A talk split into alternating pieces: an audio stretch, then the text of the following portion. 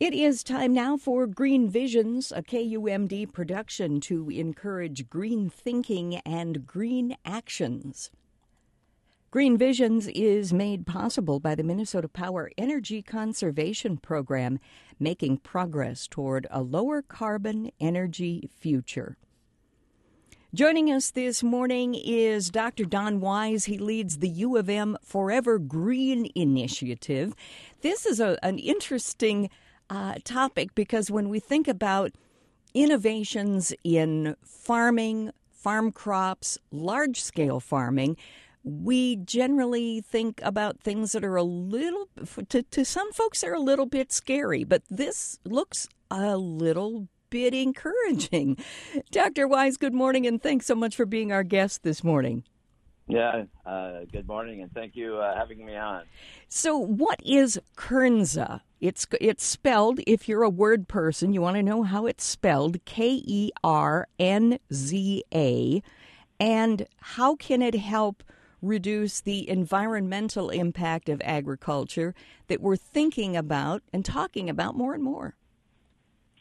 Yeah, well, thanks. Uh, Kernza is um, a trade name for the first perennial grain in the world. It's the first perennial grain in the world. All other grains are annuals.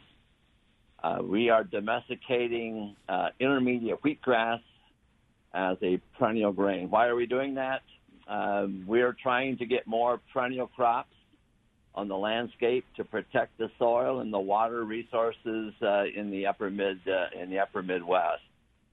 Basically, uh, now we're as most of you all know, producing corn and soybeans on millions and millions of acres.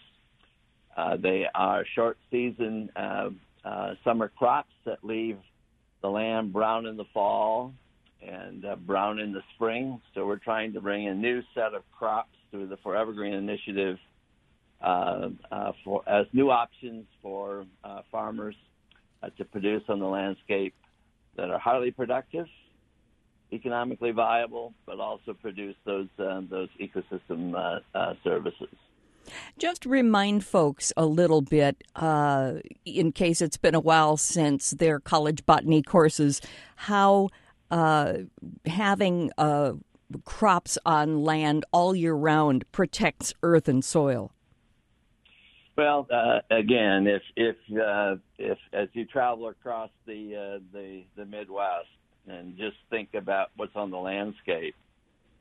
The landscape is pretty brown up until about June 15th as corn and soybeans then just start to cover the landscape and basically are dead by about right now.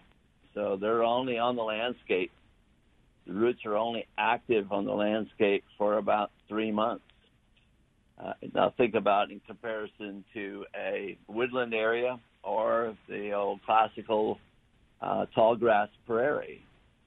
Uh, that's a huge change in just 200 years, right? From a, a perennial landscape to one that is now uh, having uh, uh, summer annuals on it for only about three months. The system is not efficient and it's very leaky, and it's leaky in the context of water moving through the system as well as nitrate nitrogen that is water soluble that can move into groundwater and surface water and have a major impact on um, uh, the Gulf of Mexico, for example, or in um, rural uh, water supply, as it is is mobile and uh, has that type of impact on on water across um, the uh, uh, the region. So we're again trying to fill that brown period and we're doing it. Kernza is just one of the 16 crops that are under under development. The other set of crops are winter annuals that fit into the corn and soybean rotation. Grow in the fall, grow in the spring, and then you can plant the soybeans and corn after them after you harvest those those crops. Again, another model for continuous living cover. So there's two models. One like Kernza for planting a perennial that stays on the landscape for a number of years with continuous living cover, and then using winter annuals in, in conjunction with summer annuals also then to give you a continuous living cover. One of the things that um, has had a, a, a, you know these these acres and acres, the millions of acres you mentioned of corn and soybeans have had uh, a, a, troubling effect on birds and wildlife because of habitat loss.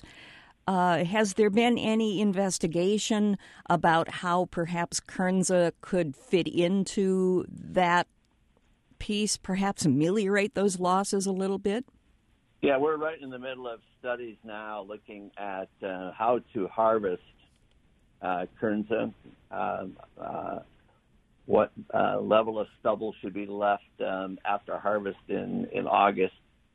Uh, fisheries and wildlife folks, um, uh, Pheasants Forever, Forever, and others are very interested in looking at Kernza as a wildlife protection area. So something that is in agriculture production, but also provides a, uh, a very nice new nesting area for uh, for waterfowl. That does sound like a win win. Another thing that I've read about a little bit um, my family farms corn and soybeans in the western part of the state, so I've, I've tried to read up a little bit and, and kind of get educated a little. Are the problems of having these monocultures, these huge, as you mentioned again, the, the millions of acres of corn and soybeans, these monocultures, are you concerned that Kernza could become another troubling monoculture? And are there other um, perennial seeds under development? Yes, we have 16 new crops, so um, that's one thing I would just put right up front. Uh, we we are we are about diversity.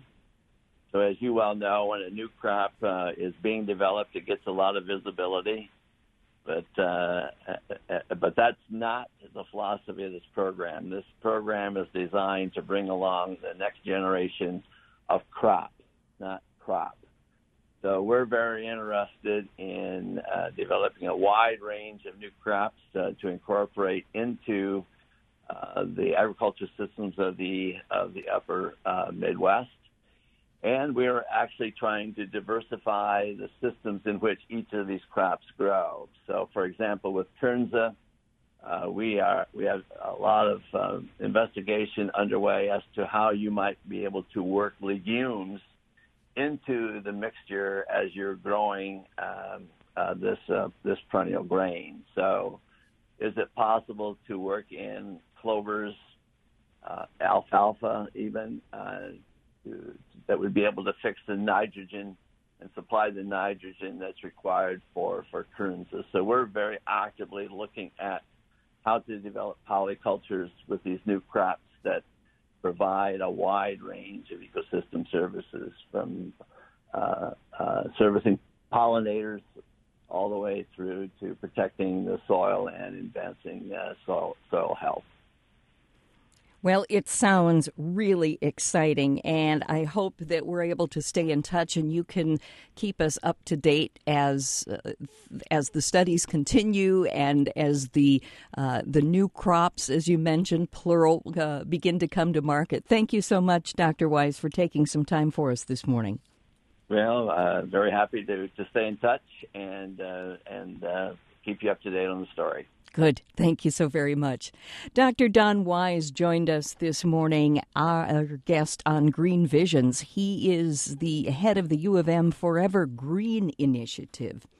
Green Visions on KUMD is made possible with support from Heritage Window and Door, the Duluth Superior supplier for renewal by Andersen Windows and Doors, and from Minnesota Power Energy Conservation Program, making progress toward a lower carbon energy future.